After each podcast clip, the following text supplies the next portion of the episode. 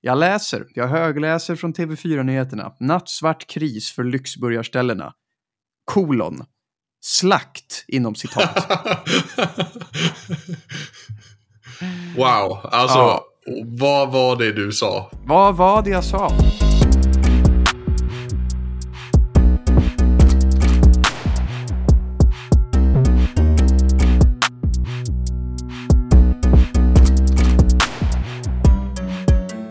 På eh, S, eh, SVT tänkte jag säga, men det är ju inte P3 i morse. Jaha, kul. Var i, från Göteborg, eller ringde, du, ringde de dig? Eller hur?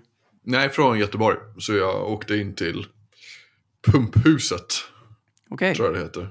Ja, Ja, i alla fall där de kör allting. Så det var, det var skoj. kul. Vad, vad fick du snacka om?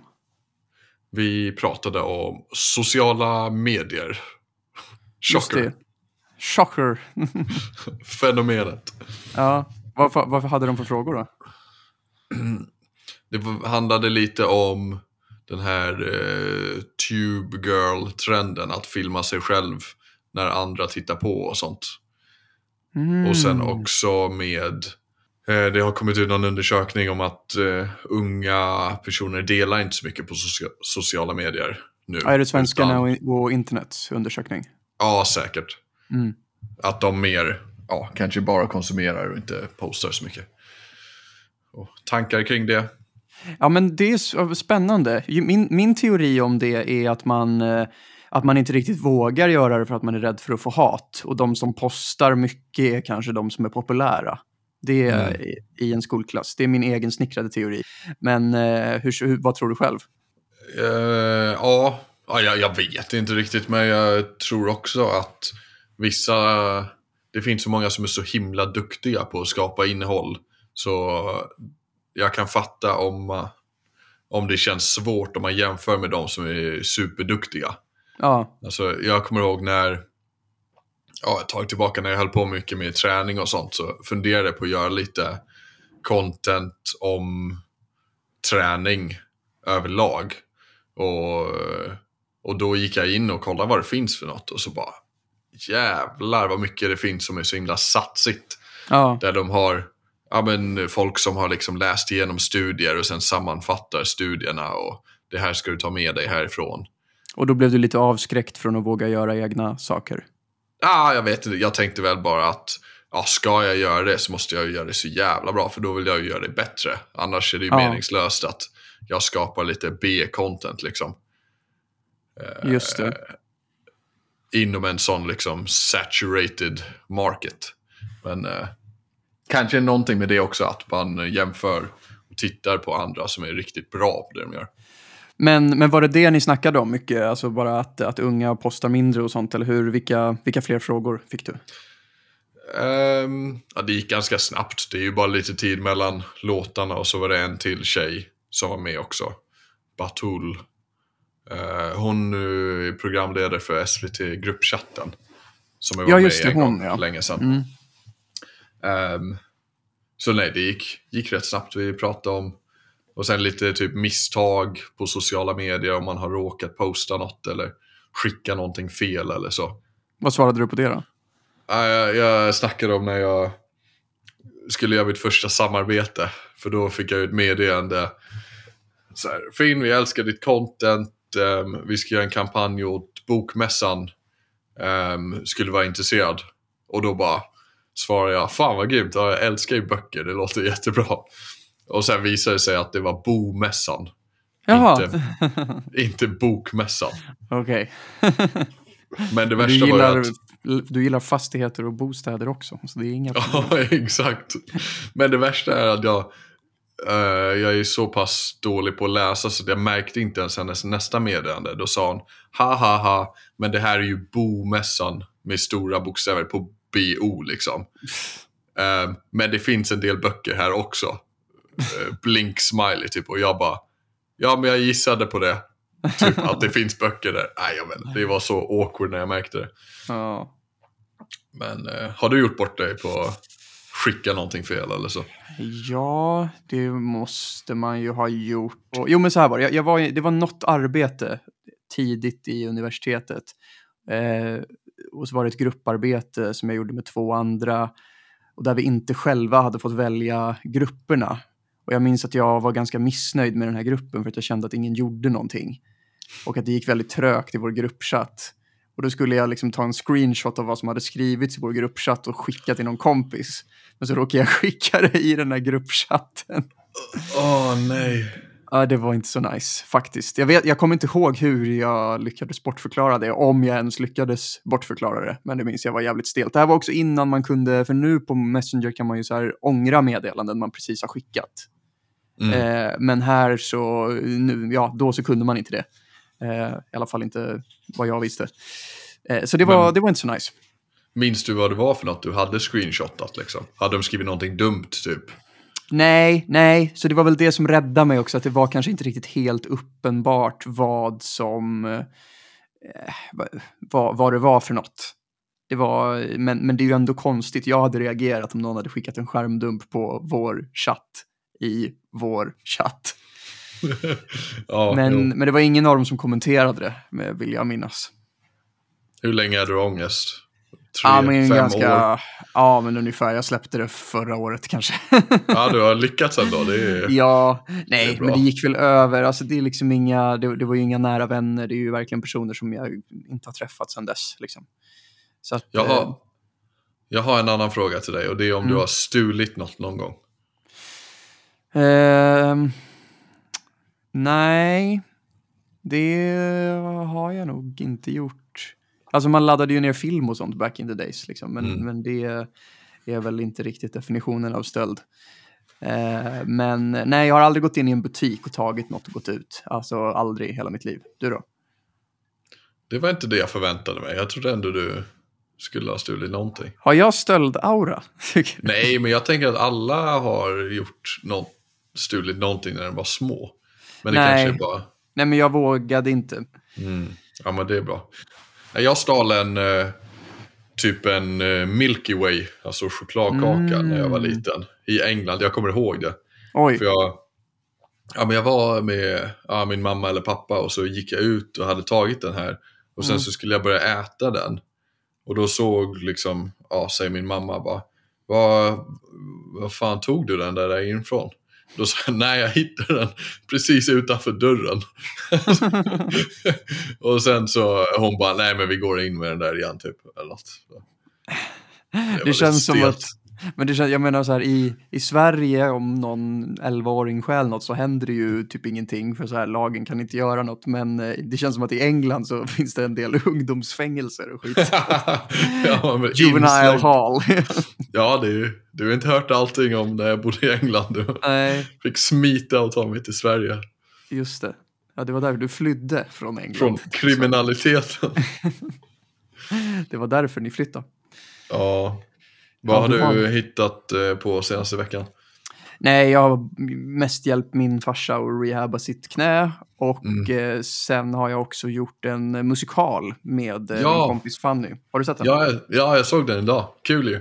Ja, ja men tack. Den är, för det är roligt när med, alltså, eller musik tar ju sån jävla tid att, att göra musiksketcher och jag upplever att det ofta är liksom lite hit or miss. Alltså att antingen så får den lite sämre visningar än vad en vanlig liksom snacksketch får i de allra flesta fall. Men om en musikgrej väl slår så slår den så jävla hårt. Och den här verkar ändå gå rätt bra, så det känns kul.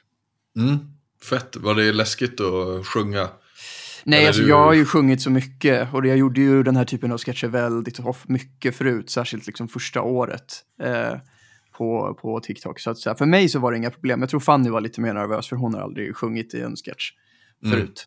Men, eh, men jag tycker det är så kul att göra eh, musiksketcher och den här gången var det ju liksom musikalformat. Jag har aldrig skrivit en musikallåt från grunden tidigare.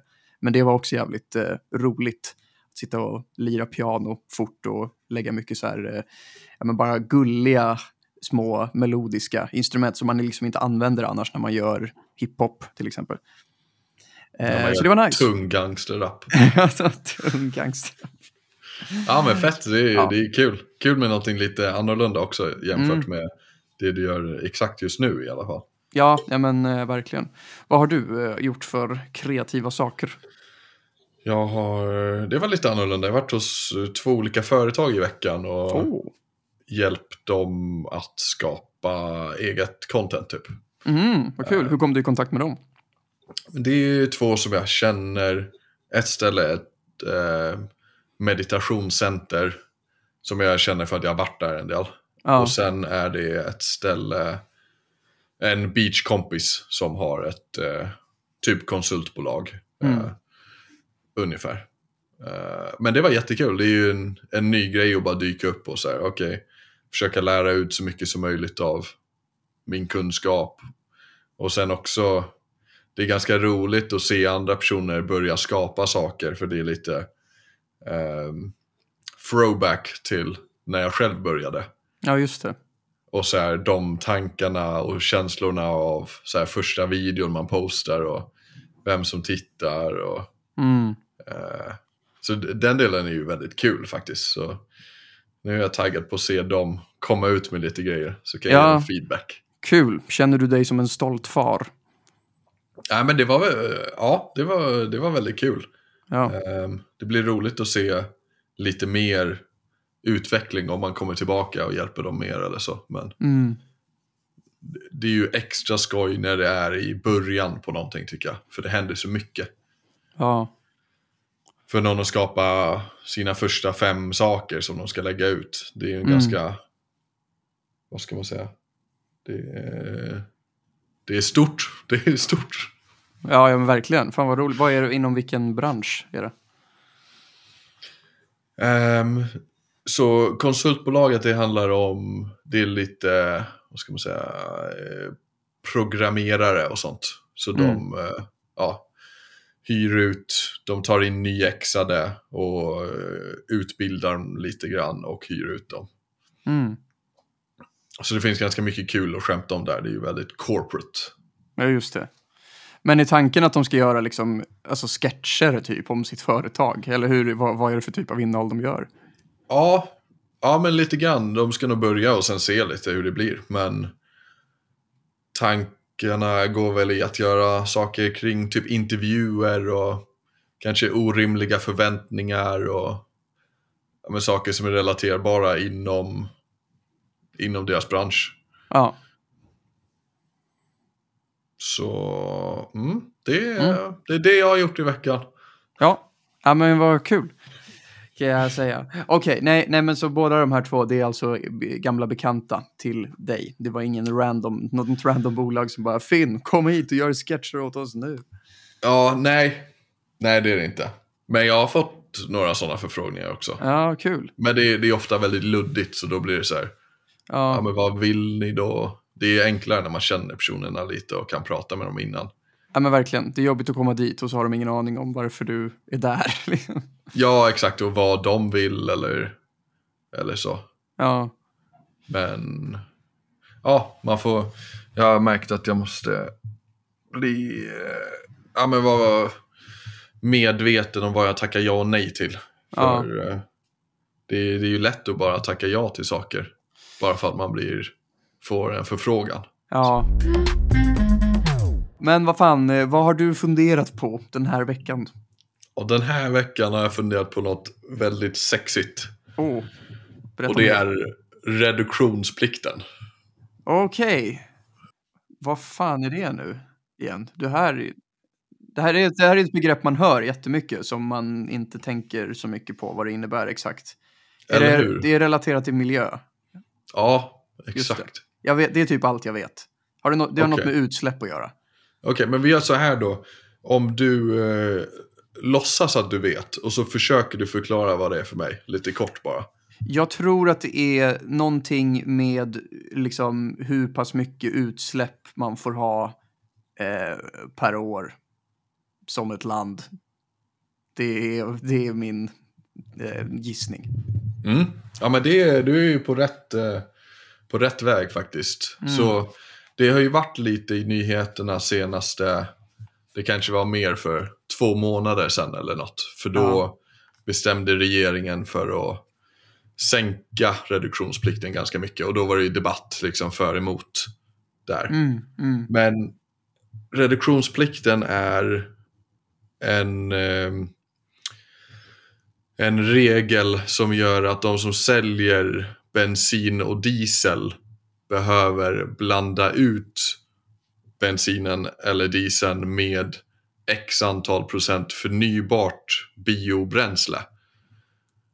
Right. Vilket gör att man sänker utsläppen liksom per liter av diesel eller per liter av bensin totalt. Just det. Och det här gör man för ja, Sverige har haft ett mål om att sänka utsläppen från transportsektorn med 70% fram till 2030. Och då snäppar man upp det här liksom varje år att man behöver ha mer och mer biobränsle i de här vanliga bränslena. Just det, och mindre fossila i liksom när man blandar dem. Exakt, Ja. exakt. Så nu innan det ändrades så var man tvungen att ha ungefär 30% förnybart biobränsle i dieseln och 7,8% i bensin. Bensinen. Och sen är det också en grej att det här biobränslet är ofta lite dyrare än fossilt bränsle och därför ökar bensinpriserna när de är tvungna att trycka in mer biobränsle i bensinen eller dieseln. Mm. Och då har det ju varit mycket debatt om att sänka det för att kunna sänka priserna på drivmedlet. Just det. Men samtidigt så gör det ju svårt för Sverige att uppnå sina klimatmål. Eller egentligen är det, från det jag har hört så är det ganska kört att uppnå just det klimatmålet om man sänker reduktionsplikten. Vilket man nu ska göra till 6 Okej, ja precis, för de var ju, den här regeringen som sitter nu gick ju till val på att eh, det skulle bli billigare att tanka, både bensin och diesel. Och det har det inte blivit. Och det är väl bland annat på grund av den här reduktionsplikten, antar jag. Ja, alltså det är många saker som spelar in i priset. Om jag har förstått det rätt. Um, men en sen, sänkt reduktionsplikt kommer troligtvis leda till att priserna går ner lite grann också. Och det ska börja, det ska ske första januari 2024. Då sänks de båda två till 6 Så speciellt för diesel så sänks det ju ganska mycket. Mm. Och vad är dina åsikter om det här? Blev du, har din attityd i, i frågan ändrats sedan du tog del av den här informationen? Mm, jag tycker att frågan känns ganska komplex och jag tror man skulle kunna spendera mycket tid på att läsa på om för och nackdelar. Till exempel så läste jag någonting om att det kan bli, finnas brist på biobränsle och då att tvinga producenter att trycka in biobränsle när det är svårt att få tag i och då höjs prisen ganska mycket Mm. kan vara problematiskt liksom. Ehm, men överlag så tycker jag ju att det verkar som en bra idé att ha reduktionsplikten för jag tycker det är väldigt viktigt med, med miljön. Just det. Men jag skulle säga att jag kan för lite för att ha en åsikt, eh, en väldigt stark åsikt.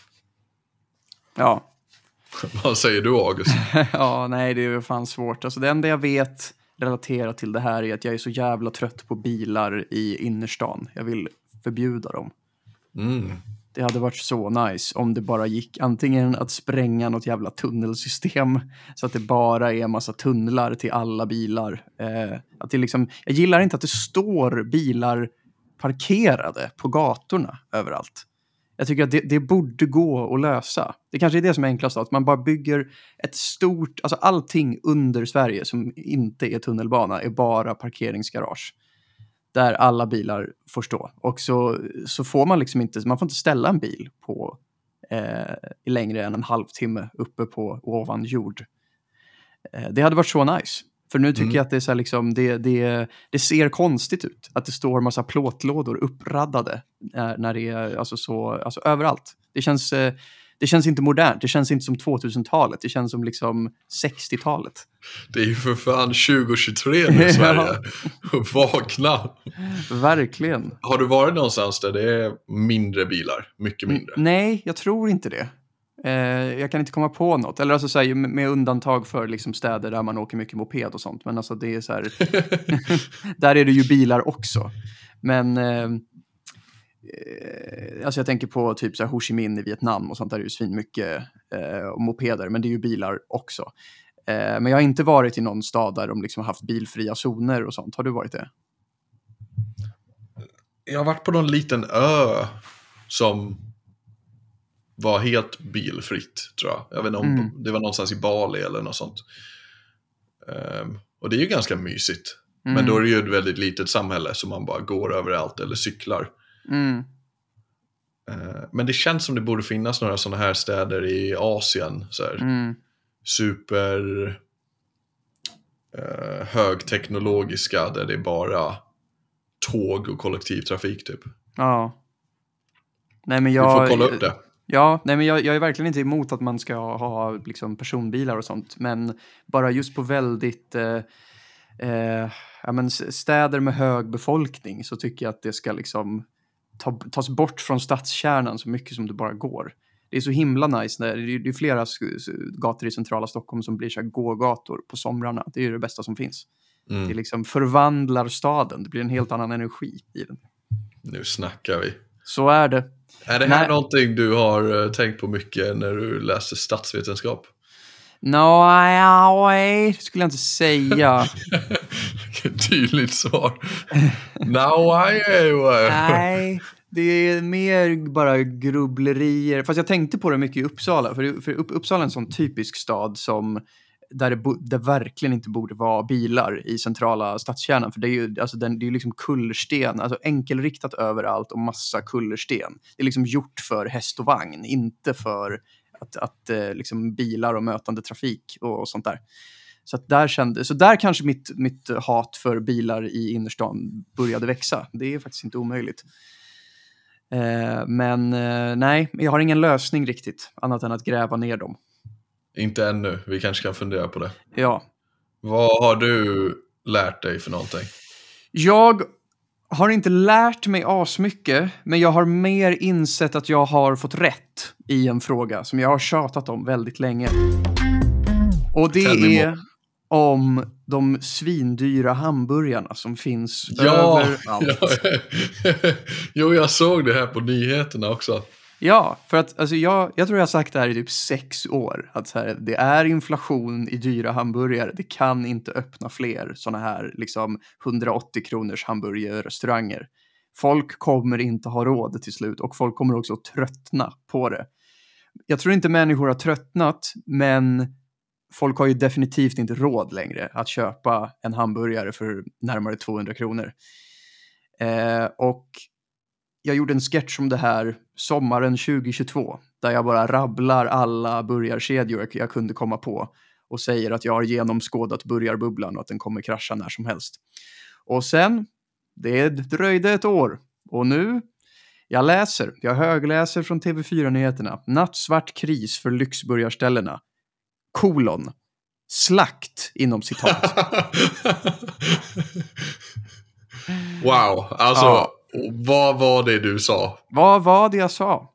Ja, alltså, nej men det, och det här beror ju på massa olika saker. Eh, delvis har ju liksom priserna på livsmedel stigit och det har i och med Rysslands eh, invasion av Ukraina så eh, transporteras inte lika mycket spannmål och allt sånt där så eh, hela liksom all, all produktion av liksom bröd och kött och allt möjligt har ju blivit mycket dyrare.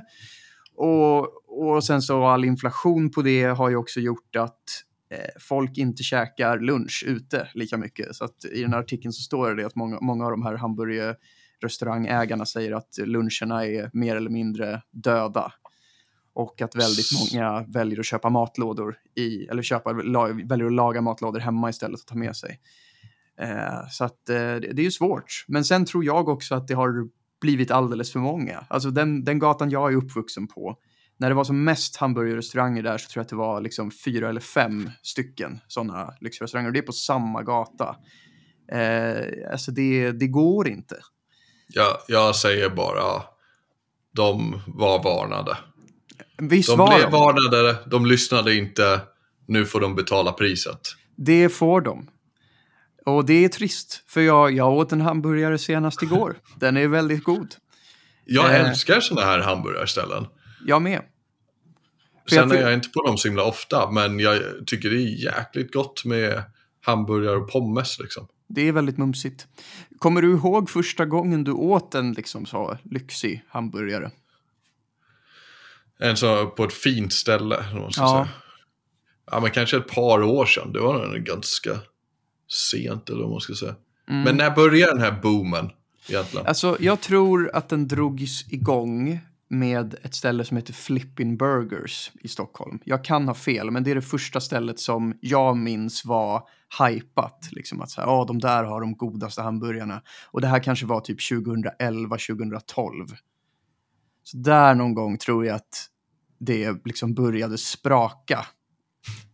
Och sen kom Där det började bubblan växa. Ja, precis. Och sen växte ju liksom, så kom ju de här kedjorna senare med Brödernas och eh, Baster Burgers och Phils och vad alla de här nu heter. Men, eh, men det är intressant att tänka att för, för, för de hamburgarna jag minns från min barndom, då var det att man liksom antingen grillade dem hemma eller att man åt på typ Burger King, McDonalds eller i sådana liksom grillkiosker. Och de är ju liksom inte lyxiga alls, utan de är ju mycket mer ja, men, slappa på något sätt. Men nu känns det som att de burgarna är ganska svåra att få tag i, för alla de här kioskerna börjar ju försvinna en efter en. Eh, Hur, hur ser det ut framåt liksom? Vad kan vi förvänta oss? Nej, men alltså, de, några måste ju försvinna, helt klart. Alltså, efterfrågan finns ju fortfarande, men, men inte i den utsträckningen som vissa kanske vill att det ska vara. Så, att det, så, så jag, tror, jag räknar med att hälften av alla de här burgarställena kommer att försvinna eh, inom eh, fem år. Och sen kommer hälften vara kvar. Det är fan ändå dramatiskt. Ja, det är, men ja, vi får se. Vi får se. Jag har, haft, jag har haft rätt om det här förr. Så jag är beredd att tro att jag kan ha rätt igen. Det tvivlar jag inte alls på. Nej. Är det inte... Du har ju gjort några samarbeten med typ Mange Schmidt och sånt. Mm. Är det inte några... Petter har väl några hamburgarställe? Just det, han var tidig. Han var också tidig med att starta sitt käk, eh, som det heter. Jag vet inte hur många restauranger de har, men de har... Den första de öppnade vid Hornstull är fortfarande kvar.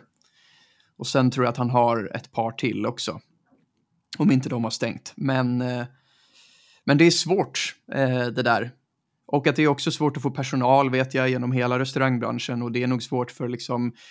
Ja, det, det finns ingen bransch jag lider så mycket med, tror jag, som eh, restaurangbranschen. För att tänk att liksom ha klarat sig nätt och jämnt genom pandemin, behövt säga upp all personal, behövt ta emot liksom jättebegränsade sällskap. Och sen direkt när det är slut så kommer ett jävla krig och inflationsgrejer och allt det där så att all, all mat blir jättedyrt och folk slutar gå ut och unna sig grejer. Så att det, äh, det måste vara ett jävla helvete de går igenom. Tuffa tider för Petter. ja, kanske inte just för bara. honom, men för typ alla inom restaurang. Alla förutom Petter kanske. Alla förutom Petter, han kommer alltid klara sig. Han säljer så mycket vin. Så att det är... Säljer han vin också? Ja, gud ja. Vad har du för grejer framför dig nu då? Den här veckan, jag ska spela turnering imorgon i Falköping. Okej, Det blir kul. har du goda chanser att gå vidare i turneringen? Ja, gå vidare, men att vinna blir svårt. Det var eh, jag skulle säga det bästa, ja, mest lovande laget efter Åman Hellvig som är typ bäst i världen. Ska spela imorgon. Ja, de, Så- de, där, de där tvillingarna. Nej, de kanske inte är Nej. tvillingar. De som var Nej. sponsrade av Cuba Cola. Ja, exakt. Ja, nej, de är inte tvillingar. Men Nej. ja, David och Jonathan. Eh, Ska de spela? eh, nej, de, de spelar VM just nu. De kom Åh, precis till, till semifinal. Så Ja. Semin är väl idag eller imorgon. Mm. Eh, men det näst nykommande svenska laget Mm. som är Oman Hellvig fast fem år sedan. Mm. De ska spela imorgon. Ah, okej. Så de blir svåra att vinna mot. But you never know. Jag förstår. Jag tror på dig ändå. Jag är fortfarande förvånad över att du är i din peak, i din prime nu. ja, jo. vid 31 års ålder. Ja, nej, men för jag trodde ju liksom att du typ slutade med beachvolleyboll för att börja med Instagram och att du nu Ja. typ så här spelar lite grann på sidan bara. Så därför blev jag så förvånad när du sa att så här, nej, nej, jag har aldrig varit så bra som jag är nu. ja, men kanske. Nej, men det, så det blir kul, det ska jag göra imorgon. Och sen nästa vecka, då ska jag upp till Stockholm lite. Vi kanske ses. Ja, det, Men är, vi ska ju ses på fredagen i alla fall. ja, det ska vi. Eh, Då blir det åka av. Det blir det. Vad har jag mer? Ja, jag funderar på att boka in någon stand-up snart. Ja, det måste vi ta tag i. Du kommer inte banga nu eller? Va? det, ja, ja, nej, eh, det tror jag inte. Jag kommer, o, o, oavsett om jag bangar eller inte så kommer jag vara där och stötta dig. Okej. Så, så så är det. Men eh, ja, vi kan ju berätta om det kort. Jag skulle kört stand-up i somras och då, då skulle du inte köra. För det var innan du hade kommit in i det mindsetet du är i nu. Ja, Eh, men det slutar med att jag inte kör för att det är väldigt skralt med folk och eh, han som styr den kvällen är ganska otrevlig. Så jag känner att eh, nej, jag, jag skippar. Men det var lika bra. För jag tror nog att ska man köra, så tror jag, särskilt första gången, så tror jag att det är lite roligare om det är liksom fler än sex sju personer i lokalen. Bara så att man får liksom känna på hur det är att få i alla fall ett jävla skratt från lite folk. För det var ju helt, alltså även om någon sa något kul så var ju folk helt knäpptysta där inne. ja, ja. Det var ju även några som var ganska duktiga. Men Ja, och, så- och det ingen var ju ju inte skratt. bra stämning. Nej, det var ju jobbigt för alla liksom. Så att eh, det var rimligt att eh, skita i det den gången. Mm. Men vi, vi, jag, jag kommer tillbaka. Så är det. Ja, men jag ska i alla fall boka in någonting om några veckor eller så. ja, Eh, och då ska jag tjata på dig också. Ja. Så får vi se. gör det, gör det. Så jag, jag ska göra mitt bästa för att ställa upp. Ja, jag såg att de hade någon stand-up-kurs i eh, Stockholm i början på december eller något sånt. Så den var jag Mm. lite sugen på att signa upp mig på. Få lite Nice. hjälp. Just det. Men det var, jag har ju gått en sån kurs Mm, förra året i Göteborg. ja. Men det här var typ en fortsättningskurs. Okej. Men då känner jag ifall jag ska boka in och köra den, då måste jag ha gjort någonting precis innan. Liksom. Ja. Nej, men, Så det är eh, lite min preliminära plan just nu. Det låter rimligt. Ja, men vad fan, det, det är klart att vi ska att vi ska komma igång med det där också. Ja, vad, vad har du framför dig? Vi ska ju försöka göra en musiksketch nu på fredag, så jag ska eh, prodda en låt till eh, den. Mm. Har, du- har du eh, lite mer idéer kring det eller? Ja, nej, men jag tänker ju att så här, det finns ju många sketcher på det temat liksom. Men vi ska försöka göra det i en svensk kontext liksom. Och Att, ja men jag tänker mig att du är, um, ja hur ska man säga, du är rapparen, jag är producenten och du rappar om liksom ja, men alla möjliga typer av brott du har begått. Kanske också grejer som inte är förknippade med gängkriminalitet. Alltså jag tänker, du, du ska ju rappa om att du har begått liksom bidragsbrott och allt sånt där och att du typ så här har öppnat en jävla vårdcentral och skit. Alltså de gör ju jättemycket nu de här jävla gängen. Eh, och sen kanske ännu bara så här, jag vet inte, man kan ju, den kan ju spåra lite mer och att det är typ så här ganska milda brott du, du rappar om också. Eh, Ja. Men det är också kul att du rappar om exakt hur du ser ut, vad du har på dig och vilken tidpunkt du begick varje brott. Liksom. Mm, mm. Jag vad jag hade på mig. Ja, men det är bra. Och Ja, så, Och jag att jag... det hade, Ja, förlåt. Alltså, alltså. det hade varit, jag har sett några sådana här musikvideos, men det vore jävligt kul att göra en musikvideo där man liksom klär sig på det sättet som gangsterrappare kör i sina musikvideos. Ja. Samtidigt som man rappar om något helt annat. Har du sett, sett de här videosarna när det är värsta gänget liksom och sen sjunger de liksom dansband eller någonting? Ja, Eller absolut. typ Miley Cyrus. Ja, ja. Det är ju De, de är roliga tycker jag. Ja, verkligen. Men jag tänker också att i sketchen så ska jag liksom ifrågasätta lite vad, vad du håller på med. Typ. Och att du då ska bli liksom så väldigt defensiv och bara så här. Vet du vad, jag tycker inte att det är så kul när du liksom är så här jävla neggig. Alltså jag, jag försöker vara äkta i min musik och liksom, ja, jag, jag har levt allt jag rappar om, även om du inte tror det. Liksom. Alltså typ så. Det är ju samhället som har skrivit min rap. Exakt. Det är, det är precis, precis så, tänker jag. Eller hur? Och, och, att du blir så, jag menar att det är en sån bara jobb, jobb, så skör relation mellan oss. Och att jag backar bara okej, okej, okej, rappa om vad du vill, ja, kör, kör, kör, ja. Mm. Och det är också ett bra sätt att få sketchen att loopa. Att jag kan säga på slutet, ja men ta det från början. Och så är den tillbaks. Liksom.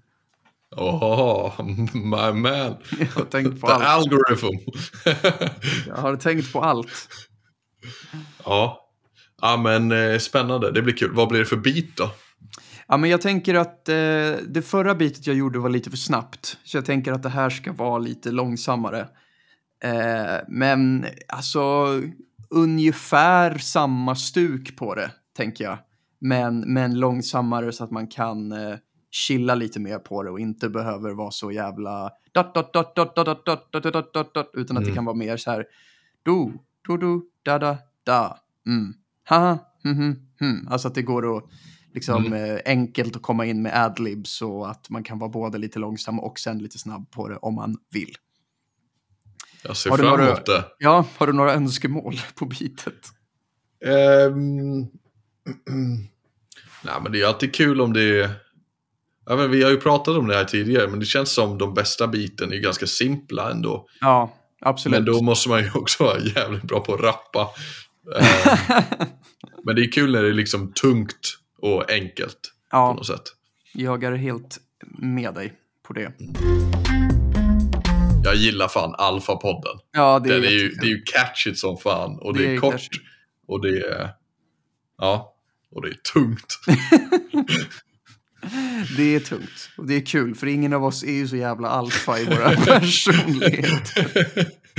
Only alphas can listen to this podcast. Only for alphas. True Ja. alpha pod. Är du en beta, stäng av. Du Ja. kommer inte kunna hantera the truth.